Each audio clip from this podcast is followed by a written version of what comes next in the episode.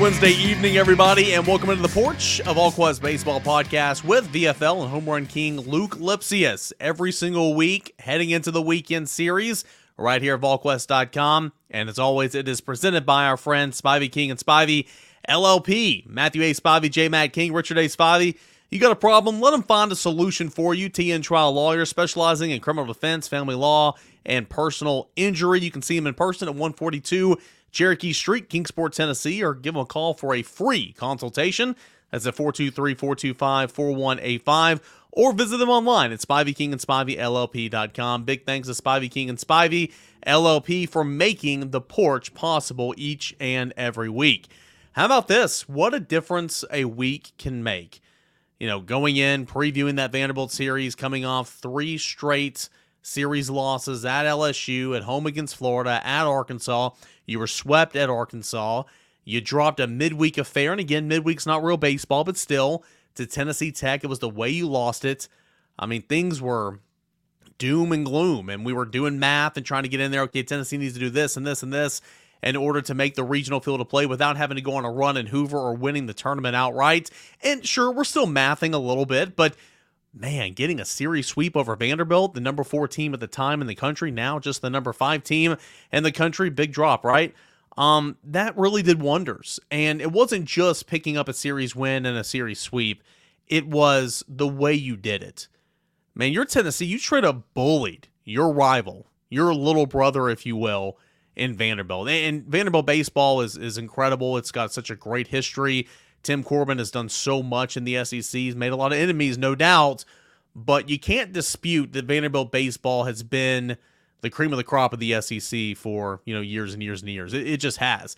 And sure, I mean LSU is great, and Arkansas is in great position, and Florida is always good. You know Tennessee's been good here of late, but it's always testy between those two programs, the in-state foes, Tennessee and Vanderbilt. And Vanderbilt was coming in with so much momentum. Tennessee was coming in with no momentum having lost four games in a row for the first time since 2016, for the first time under Tony Vitello. And you find a way to win that Friday game when, and I've said this a couple times this week, and I, will promise I'll stop saying it again. Like, it, it, they they were win or lose, they played their best game on Friday. I thought, you know, putting the ball in play, playing great defense, pitching well, and then the way you want it, breaking through, coming and tying the ball game in the ninth inning, winning it in walk off fashion. Chase Burns on the mound there in the extras. I mean that you look back, hopefully, if Tennessee continues to finish this thing off the way they need to, and you say that's the turning point. But it's big because now you know you can win a game that way. Tennessee walked it off on a sac fly against Texas A&M earlier in the season. I remember Tony Vitello saying in that post-game conversation, you know, it's big because now we know we can win that way. Um, down two runs in the ninth inning, coming back, couple solo home runs, walk-off hit, and again, everything that happened on that Friday night – you know you can win like that and you never are really out. And I just think that's so big for this team carried over into Saturday when Tennessee just absolutely bullied Vanderbilt, bullied Vanderbilt, and then Sunday getting that series sweep, uh, you know, in Game Three. So what a weekend for Tennessee! Incredible weekend for Tennessee, and now it shifts to a little bit of an easier portion of the schedule, right? Georgia's done some things this year. That's coming up next week, and that'll be on the road, and that'll be a challenge, and we'll discuss that. You come back home from Kentucky, then you're at South Carolina. It just feels like there's never a breather in that in the Southeastern Conference schedule. But this weekend there could be. However, when you think like that and you're in that line of thinking, that's maybe when you get tripped up. I mean, Tennessee has not played consistent enough all year long to take anybody lightly. We know Tennessee has the talent. We know Tennessee has the ingredients, the pitching, the bats in the lineup, the bats now on the bench, uh, the bullpen. We know Tennessee's it, Tennessee's always had that. It's just a matter of coming together at the right time and and, and not self imploding and, and and beating yourself. Um, you you can't look at this Mississippi State series as a breather or a gimme because that's when you'll get beat. Having said all that, Mississippi State is not a good ball club. Just not. 24 and 17 on the season six and twelve in SEC play. Did win its you know whatever that game they call it every single year in the midweek when they play Ole Miss. They won that earlier this week. Uh, they fell on the road at Auburn last week, two games to three. Um, it, it's a ball club that has really struggled to find pitching all year long. And, and I think, and I, at the time of this recording, I haven't got the probable starters yet for Mississippi State, but I think they'll roll out three well, two right-handers and uh, a guy that can pitch with both arms, and Cade Smith on Friday on Thursday night, Landon Gartman on Saturday, and, and, guys, I'm not even going to attempt to say this guy's name. I haven't heard it. Um, maybe I'll try it in the post-game Craven Wings to uh, you know extra innings there on Saturday night, but uh, Jurrangelo Cijntje is the freshman guy that can throw with both arms, right and left, and and he's made each of the past two Sunday starts in Game Three. So you know we'll see exactly what that rotation looks like, but regardless. Mississippi State has had horrible, horrible outings from its starters all season long, and a couple of those guys are really not pitching well to begin with. And the more you look into bullpen ERA as well, one of the worst in the Southeastern Conference. The lineup is not bad from Mississippi State, to be completely honest. Um, They've got, let's see here. They got the fifth highest batting average in the league at 293. That's above Tennessee, mind you. Uh, they have the fifth highest on base percentage in the league at 409. They average almost eight runs a ball game, which is not bad, you know. And so the offense really isn't that big of an issue. Hunter Hines has the power in the order. He's got 18 home runs, 51 ribbies on the season. He's also hitting 319 at the plate. That's the second highest average on the team. You've got Colton Ledbetter, who was the all conference second team preseason nod in, in terms of the all SEC teams. He leads the squad with a 324 batting average, 43 runs scored. He's driven in 45 runs. He's stolen 15 bases. He's a really, really good player. Um, Amani Larry is the guy that leads the team with 16 stolen bases. They got two guys you got to watch out for on the base pass uh, Amani Larry and Colton Ledbetter. Colton Ledbetter is let's see here 15 of 16 on the season in stolen bases. Amani Larry is 16 of 18 on the season in stolen bases. And the latter's hitting 311 at the plate as well. Uh, Kellum Clark, who's a guy that's been around for a little bit, um, he usually hits first or second in the order, but he's got 10 home runs, driven in almost 30 runs on the season. Dakota Jordan, a preseason all conference guy, or excuse me, Logan Jordan. One more time, third time's a charm. Dalton Jordan, who's an outfielder, and then preseason all conference catcher Luke Hancock are two other guys in the lineup that are hovering around a 300 batting average. So the hitting's not really been the issue for Mississippi State. It's been the arms, it's been the pitching, and Tennessee just needs to take advantage of that in the worst way. So um, that's what's in front of you. And I, meant to ask this to Luc. I'd already recorded with Luc, and uh, I meant to ask him if he's ever uh, played against a guy that can throw, you know, with both arms. And and the guy that, you know, for, for Mississippi State's uh, Jurrangelo, I'll stick to a, a, first name basis here because I can't pronounce his last name, and I believe that's how you pronounce his name, Jurrangelo. Um, he went right right-handed throwing exclusively a couple weeks ago. I'm not sure kind of where he is in terms of um, you know pitching with his left hand here lately, what he did last weekend. But I do know when they played Alabama a couple weeks ago, and I think the game after that, he just kept it throwing right handed, but he's got a glove, and essentially a right handed batter comes up, he'll throw with his left hand. A left handed batter comes up, he'll throw with his right hand. I don't think you can change mid at bat, but you can change batter to batter. Um, and you know what a weapon, right? I mean, his ERA is not great, but a true freshman, he does lead the team in strikeouts. He walks a lot, and his ERA is almost sitting at six. And so uh, believe it or not, that's not the worst ERA in the starting rotation this weekend. So, really talented guy, but Tennessee just needs to buckle in and continue to have quality at bats, see some pitches, work deep into counts, and then make it work. I mean, Tuesday's midweek win over Bellarmine, first of all, what a complete waste of freaking time. A complete waste of time. If you guys are following along in the uh, game game thread, you guys know my my role typically. I mean, we're about 45 games into the season, right? Where you know, I'm, I'm doing the play by play pretty strong, and then stuff happens, and you don't hear from me for a little bit because I'm riding. Then I'll come back and hang out. And towards the end of the game, I'm, I'm gone for a while because, again, I'm riding and getting, getting everything ready uh, to have, you know, publish at least the how it happened as soon as that last out is made. But I mean that that Tuesday game earlier this week. I mean, we're just sitting there, we're crying, we're making fun of Ryan Shumpert, we're hanging out, just having a, a good old time in the press box because it was just so boring. Tennessee Scored a run in the first, two in the second, third, and fourth, four runs in the fifth, sixth, and seventh. I mean, just chipping away, chipping away, chipping away. And it's just so annoying. Complete waste of time. But anyway, you just continue to chip away offensively and work deep into accounts and get some guys, you know, off the bench. Ron Miller was awesome. And I, thought Tony had a pretty interesting quote about, you know, guys like Reese Chapman and Ryan Miller who have not seen the light of day hardly at all, especially in Southeastern Conference play had uh, you know really good ball games. Ryan Miller, a couple three run home runs, and Reese Chapman had a home run as well on Tuesday. And the question was asked, you know, are they going to kind of kind of force your hand a little bit to see some playing time? And, and Tony was just like, yeah, I mean, especially after tonight. So we'll see if that eventually happens. But I mean, it makes you feel good that you have even more options that you can use as pinch hitters or late inning substitutions for Reese Chapman's case. Um, you know, it's it's a really really good problem to have. So anyway, it seems like things are going well for Tennessee, and they're starting to look more and more like what they can be instead of what they've been so far this season. Uh, timely hitting, you know, guys. I wrote in the three two one earlier this week.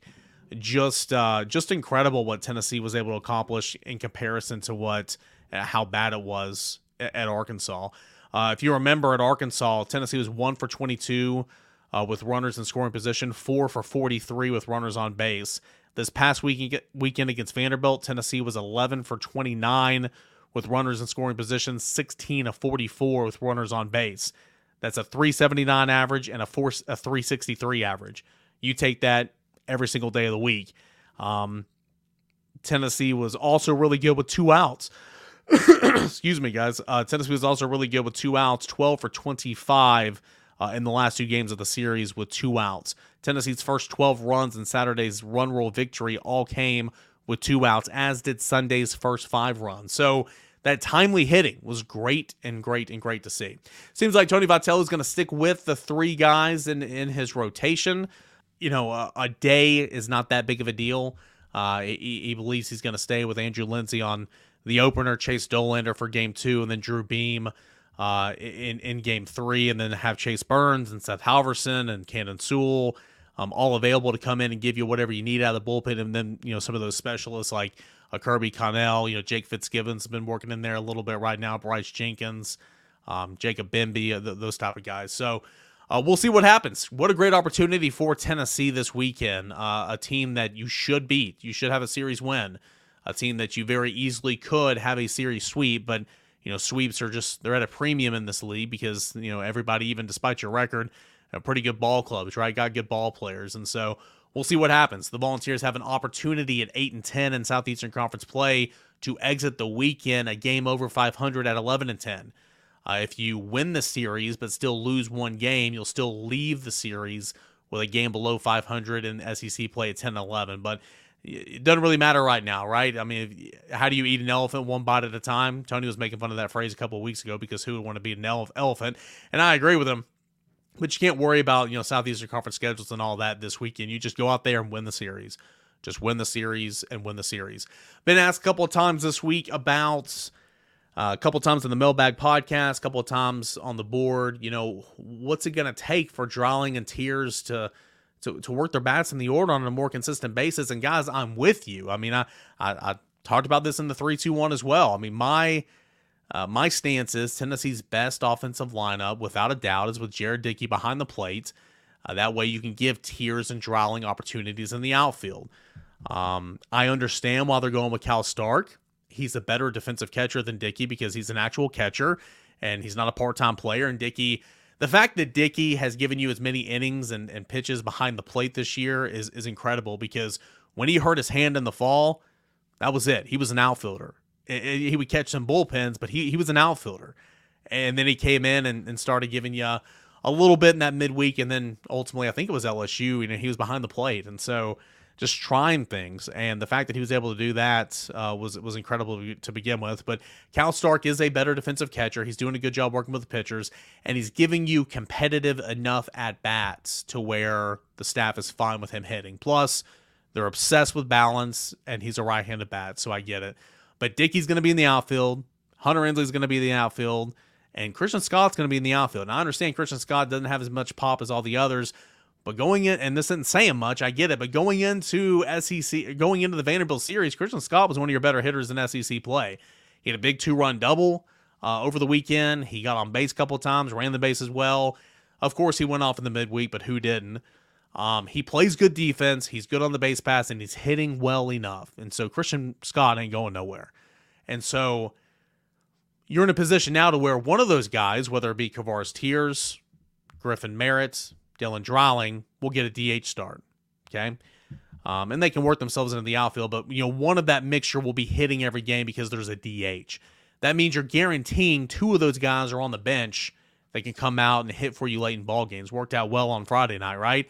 It just goes to show you that you have depth and you feel really, really good about your depth. And so um, it's a good problem to have, but I don't think Christian Scott's going anywhere because he plays good defense. He runs the bases well, and he's hitting good enough right now to stay in the lineup. Uh, I still think Dylan Dreiling deserves more bats. He is so good. And Kavares Tears has you know, arguably the most pop on the team. Um, it's tough, but I, I understand kind of where they're coming from. So uh, we'll see. Um, what what a, what a change of scenery this is for Tennessee. Played incredible defense over the weekend. Uh, the fans, if you guys were in attendance, shout out to you guys just so engaged, knew what was going on. Um, there's a lot of times you go to baseball games around America and minor league and other colleges, or you know, for that matter, other sports as well, and you have people that show up, but people that don't really know what's going on. I mean, that's why like the atmospheres and everyone's different. But Arkansas, LSU, they're so good because you know those fan bases are used to winning, and so they know what's going on. And boy, this past week, I mean, the fan base is always great here at Lindsey Nelson Stadium. Don't get me wrong; it's always really, really good. But this past weekend, it's just something that stood out to me. I mean, the standing ovation to the guy on Sunday or Saturday, maybe whenever standing ovation and waving goodbye was hilarious. The environment at Lindsey Nelson Stadium last weekend was really, really good. So shout out to that. Uh, weather could be a factor going into this weekend. I've asked about contingency plans and guys, it's really just on an hour by hour basis because, you know, we live in East Tennessee and the weather changes by the hour, right? Or really by the minute. Um, they're going to do everything they can to get these three games in because number one, they always want to, but number two, you need these games wholeheartedly if you're Tennessee. You need them.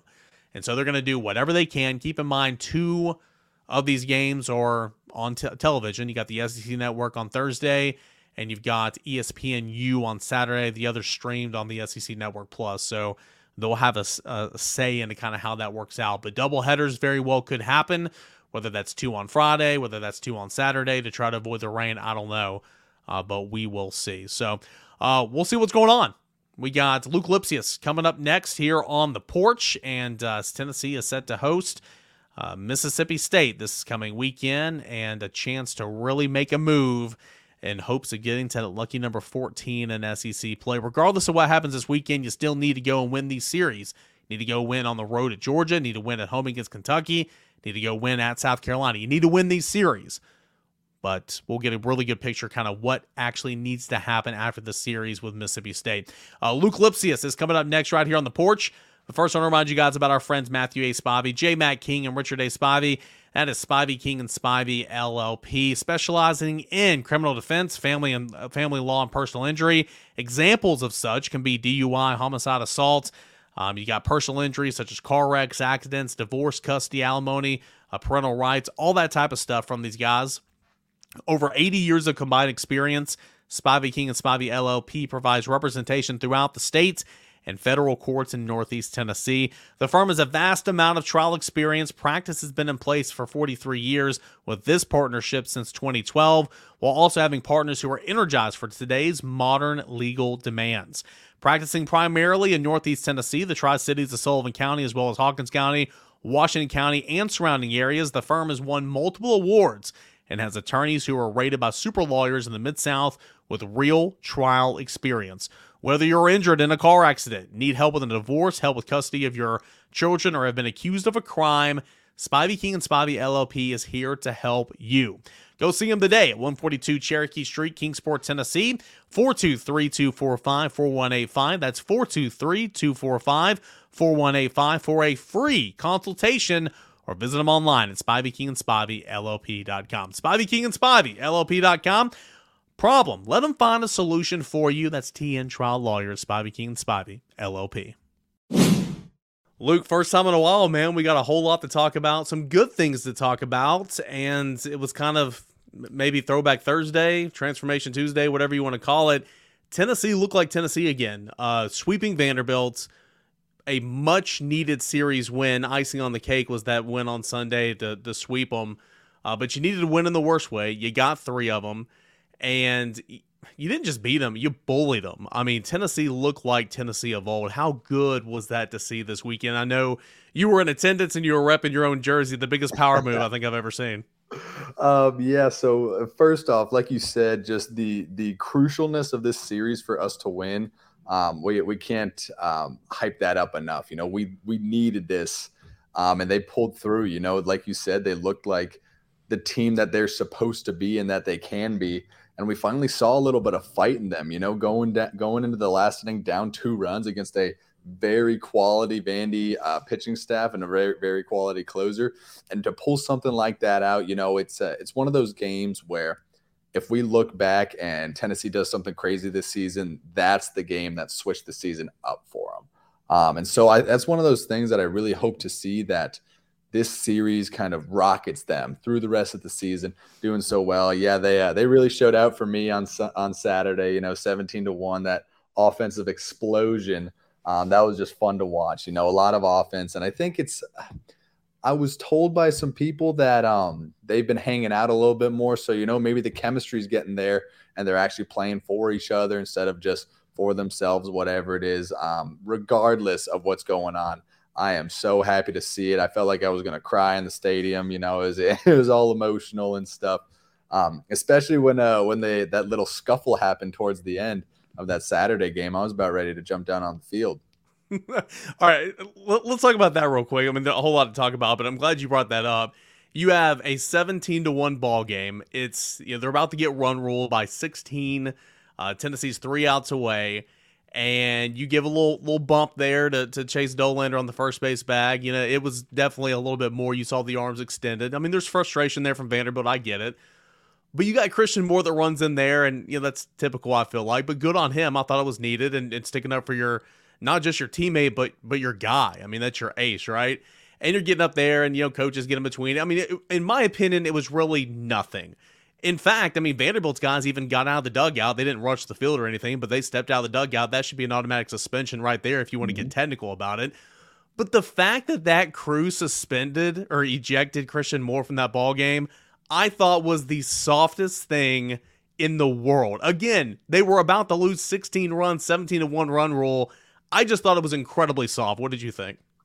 Yeah, I, like you said, incredibly soft. And again, um, I mentioned it when we were talking beforehand, but I, I just think that there's this weird thing where all the umpires make stuff go Corbin's way. Um, you know, most teams aren't really allowed onto the field, but you see them stretching out and left in between innings. So, you know, what's going on there? Um, from my vantage point, it was a dirty shove. You know, there's ways to run into someone um, when you're not trying to incite something. And so that's the whole reason they ejected Moore is because they thought that he was trying to incite violence or whatever. But we see Vandy's guy still out there after he's out from hitting the pop up. He's still out there and he's running his mouth as much as Seymour or Christian is. Um, and so it's one of those things where I I don't like how the umpires handled it. It's just some chit chat, let's call it, between uh, some really big rivals. You know, maybe Vandy was really mad at the situation, whatever. But I think the umps had no business ejecting him. I love to see that fieriness from from Simo um, having his guys back. That's what you expect to see, you know, and and just let the dudes play, let them ch- uh, chat it out, so to speak. Um, as long as nothing gets violent, you know. Yeah, I thought it was good to see, and ultimately it didn't come back to hurt Tennessee. Uh, Moore was suspended for Sunday's game, which honestly he's not playing at 100% right now with that foot, so it's probably good mm-hmm. for him. And he took a couple of innings off on Tuesday as well. So Tennessee got the win on Sunday. Uh, and, and, that was that. Um, but I just thought that was kind of quirky and kind of funny because if you're going to suspend anybody, why not suspend? What, or if you're going to eject anybody, why not eject both? And also, yeah. there were about five players that got out of the dugout, so I just thought that was kind of kind of unique. But let's exactly. go back to Friday. You mentioned it there is, and I couldn't agree more. If things go the way Tennessee wants them to go, you look back on that game and say, okay, that's when it all changed. Even before the ninth inning, I mean, Tennessee didn't have many hits in the ball game, but they were putting balls in play hard. They were barreling mm-hmm. up balls. They were playing great defense. You got a really good outing from Andrew Lindsey. I was sitting in the dugout and I was texting some of my friends. I'm saying, hey, this is what SEC baseball and then Friday nights is all about right now. Win or lose, this might be Tennessee's best game of the season. And then seeing the way they won it, two home runs in the ninth inning, Griffin Merritt walking it off in the 12th. I mean, what a game for Tennessee. And, and and what a much needed, not just a win, but just a feeling of belief that Tennessee gave you. Yeah, so um, at no point throughout that game did I think that we were ever really out of it. Like you said, the ABs were looking a lot better than they had been, and we were hitting balls hard just right to them. So you kind of felt that that feeling like, hey, we still got this. There's a chance, and of course you get KT coming up. He has some of the most pop on the team. Hits an absolute laser that I think went through the batter's eye. Um, and just doing that as a freshman in that in that situation, awesome. And then Dreiling, two outs, two strikes, and he picks out his little four iron, you know, and golfs one out to right field. Um, that ball was on the ground. I don't know how he hit that, but it, it's just unbelievable that you get these two freshmen in this big of a situation to come through for you like that. And then you got Chase Burns, who I've never seen a more electric performance than what he did, striking out seven of the nine batters he faced. You don't you don't hear about that. You don't do that in three innings. Um, and so I think we'll see him stay in the the back end of that bullpen, you know, as that weapon um, for whenever we need.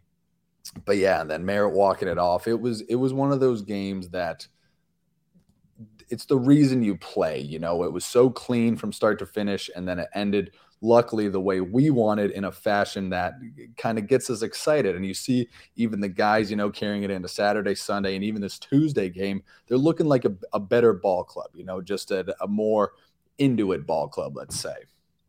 Luc, did you ever pitch? I know you never pitched at Tennessee, but high school throughout your career, have you ever been a pitcher? Yeah, so I uh, I pitched in high school a lot. I actually threw two bullpens my sophomore year for Tennessee. Never ended up seeing the the field, probably for a good thing. Uh, but yeah, so I, I did used to pitch in high school. When you come in, and I mean Burns's roles changed now, obviously. Um, you can do a lot with him. You could start him in regional, and if, if all that, if you need to, or in Hoover, or whatever the case is, he can come in, piggyback a start. You can pitch the final three innings, you know, whatever. Um, but when you know you're coming in and your time is limited, uh, do you feel like you can just, you know, kind of ramp it up a little bit and say, all right, I'm going to throw hard? Because Chase Burns, he always throws hard. He had triple digits, I want to say at least five times uh, in that outing. As you mentioned, struck out seven of the nine batters faced. The emotions, it just felt like he was literally giving it all for Tennessee that night. And not that he doesn't in his starts, but knowing that, hey, I'm only going to get – an inning or two or whatever, I can I can ramp it up a little bit. Yeah, that's exactly what he's doing. You know, when you start a game, you kind of have to reserve yourself a little bit um, while still going out there and and you know giving your most. Um, but when you're closing, where when you're out of relief, that inning is could be your only inning. So you're gonna do whatever you can to be the best that inning. Um, and then luckily for Burns, he's got the stamina from being a starter to carry that into the the rest of the innings. But yeah, and I mean, you could tell that there was something inside him that was saying, "Hey, like I'm I'm gonna throw it hard. You're gonna try to hit it. You're not gonna hit it." You know, it was it was just so fun to watch. All right, so the Arkansas series was horrific with runners in scoring position and with runners on base. Against uh, Vanderbilt, it was completely different. Tennessee was incredible Friday night. Two outs hitting was phenomenal. I think you had nine runs in game two or maybe it was game three, one of those early games. Can't remember. They all blurred together. But you had two. You had nine runs with two outs. That carried over to Tuesday a little bit as well. Um, is it as easy as just a flip of the switch? What's changed, I guess, from being that bad against Arkansas with runners on and runners in scoring position to being that clutch and effective in just a one week span? Yeah, that's something that can't really be explained, you know, especially this late into the season. Usually you see teams that either got it or don't. Um, and for that fl- that switch to flip like it did tells me that there's something going on mentally with that team that um, something started clicking. You know, something happened in practice. Uh, they got together, whatever chemistry. I don't know what it is, um, but just that feeling of okay, like I'm gonna get it done, and if I don't, the guy behind me will. Whereas it seemed like early on when people's got when people got in scoring position, it was like, oh my god, I got to do this. You know, it wasn't like all right, I'm gonna do this. And and so I think it's it's finally a mentality that we see the elite teams have that do get it done with runners in scoring position. And um, you know, it carried through to the rest of the series and to Tuesday's game. Hopefully, it'll carry through to this this Mississippi State series we got coming up. How great was it to see some defense being played? I mean, some good. I mean, man, Maui. Um, if he's got a back problem, he didn't have it last weekend. He looked phenomenal chasing balls down deep in the 5 6 hole, basket catches in shallow left field. Semo had a glove flip to first base, a couple of nice catches in the outfield. And I feel like again, you know, when Tennessee's not beating itself, Tennessee's a pretty pretty good team, but uh, you had it all in that series, especially on Friday. You know, hitting, clutch hitting, and then good defense. It was it, it was just it was different, uh, it, but it was obviously welcome because that's what they're capable of doing. Yeah, you know, it was it was finally um, a pretty clean series, and so when I was on the playing infield for Tennessee, we would always stress clean sheets, and that's just a game with zero errors. And you know, I think it was if we got a clean sheet every game on the weekend, um, our infield coach would take us out to ice cream. I don't know what Ricky's doing for the boys, but uh, that's what we're going for, and we're stacking these sheets. and it's hard to stack a sheet when you don't get them, you know. And so just seeing that they played a solid defense, not only making the average play, but making the good plays too. We're just seeing a Tennessee team that looks like everyone thought they were going to look at the outset of the season. All right, so Andrew Lindsey, another really quality start there to to open things up on Friday. Chase Dollander, it goes the distance, albeit it was a uh, run ruled shortened game, and then Drew Beam what a bounce back. Um, he's been so reliable for so for, for each of his two years, really, in that Sunday starting role. But for him to bounce back and look as good as he did compared to what he looked like against Arkansas the week before, phenomenal. Um, it, it felt like I know it's just a short sample size, but everything was kind of clicking. And you know, what what did you think about Tennessee's starting rotation, kind of two weeks into this new look? Yeah, like you said, they they looked very good. You know, I think that um, not so much that Beam needed it, but you know, every everyone needs that that bad start to bounce back from, and then you kind of steady back out. So um, I thought that was great to see. Dolly looked great. Lindsey, I think, is an elite starter, um, and so we're we're where we need to be going into the back half of the season. You know, as we approach um, Hoover, which is only close to three weeks away. You know, and then regional supers, hopefully beyond that. We're we're seeing that things are coming together that confidence is building and it's almost like we're getting hot at the right uh, the right time. And now we just got to grab whatever we've got and ride it out to the end of the season and and it's going to be on the backs of those big pitchers.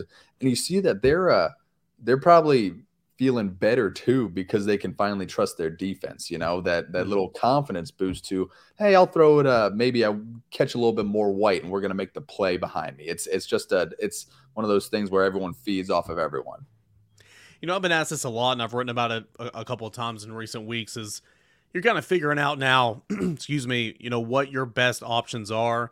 I think it's fairly obvious that Hunter Ensley's an outfielder for your team. I think it's fairly obvious that Christian Moore is an out or not Christian Moore, Christian Scott is yeah, an outfielder for your team. Moore could play center field. Um, and, and, of course, you got Jared Dickey out there as well. But uh, you know, when you have options like Dreiling, Tears, merits, and you're trying to figure out how to get those guys at bats. Um, it looks like they're rolling with Cal Stark. You know, he's gotten the last six starts behind the plate. And what that means is Dickey can't catch, therefore opening up a spot. It's kind of good and bad. You want those guys to get ABs, but kind of rolling the way you are right now, you're guaranteeing you have two of those three, whether it be Tears, Dreiling, or Merritt, who will come off the bench and can hit for you and can be late inning substitutions that, that really kind of upped your confidence, saying, "Oh, we need a spark. Let's let's go or let's go Tears or you know whoever like in that eighth or ninth inning, just like Friday night."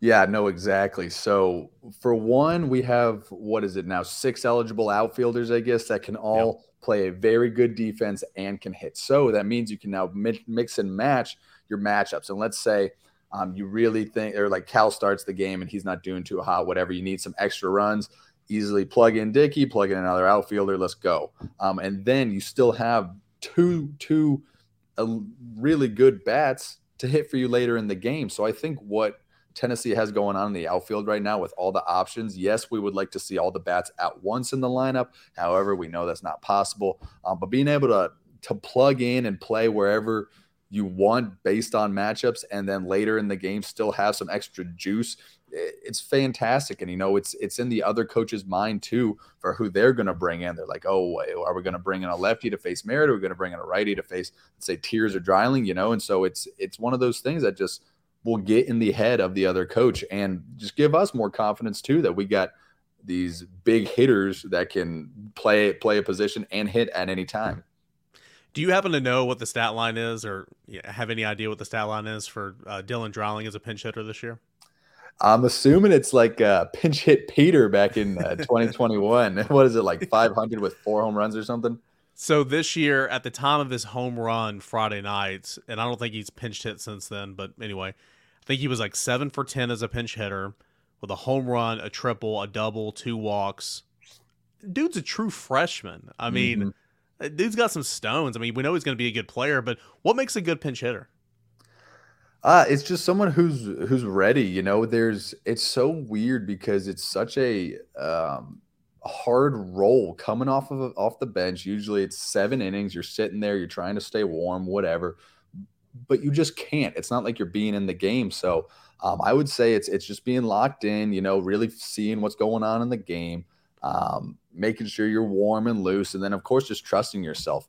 Those, those the pinch hitters that come in and they're um, timid at the plate, you can tell. And those are the ones you're like, why are we doing this?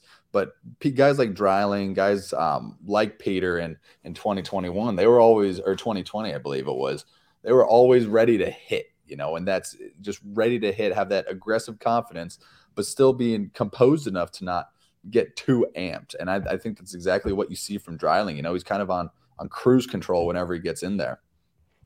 All right, so now you you put yourself in a, really good position. You still need to win some series. You still need, in my opinion, need to get to lucky number 14 in, in the conference before Hoover to really feel great about your chances of uh, getting to a regional. But with sweeping Vanderbilt now, you're kind of reaching the part of the schedule to where it's like, okay, these are some really good opportunities to get some series wins. Mississippi State coming in, going to Georgia, which Georgia's been a little hot and cold. I get that. Mm-hmm. You'll have a challenge against Kentucky and, of course, at South Carolina.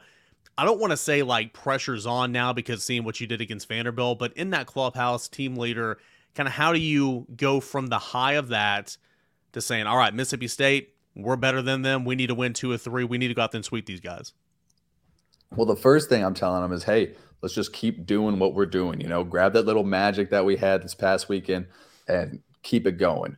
Um, I'm also letting them know. I mean, you never want to really think this way, but it is kind of crunch time. You have – six series is to win six ga- or sorry, four series is to win six games. Yeah. Right.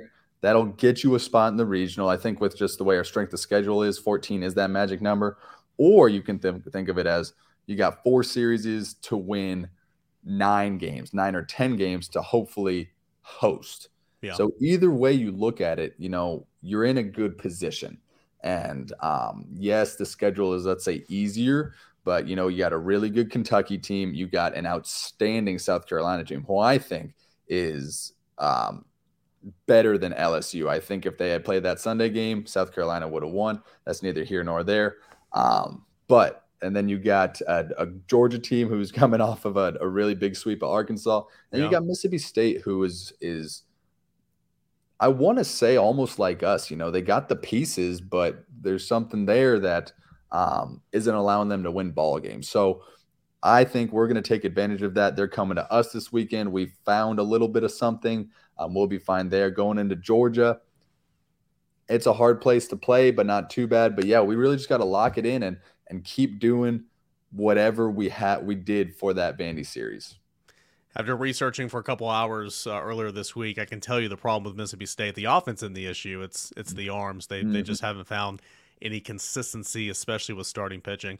Uh, Luc, man, appreciate it. It was a fun time chatting this week after some really good baseball. Hopefully, we can do this thing the same way next weekend. And who knows, Tennessee has an opportunity to exit the weekend a game over 500 in SEC play, but series sweeps are never a given in this league, so it'll be challenging. But Luc, appreciate it, man. Thanks so much.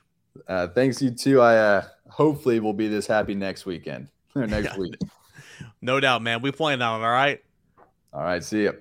All right, that is Luc Lipcius. Awesome, awesome guest here on the porch each and every week. Big thank you to him. And big thank you to you for tuning in for another edition of The Porch. A big shout out to our friends over at uh, Spivey King and Spivey LLP. Incredible partners who are in it to help. They, they, they want to make everything right. Uh, give them a call today and uh, for a free consultation. Also visit them on their website, Spivey King and SpiveyLLP.com. I have it on the rolling ticker if you're watching on YouTube. But incredible partnership, and I'm so thankful for them for making the porch possible. Tennessee Mississippi State. Thursday, Friday, Saturday. Hopefully, weather will not intervene. And um, two of those games going to be on national television. We're really, really looking forward to it. And hopefully, Tennessee will come out with a series victory and make this thing really interesting heading on the road to Georgia uh, coming up next weekend. Guys, appreciate it. This has been The Porch, a VolQuest baseball podcast.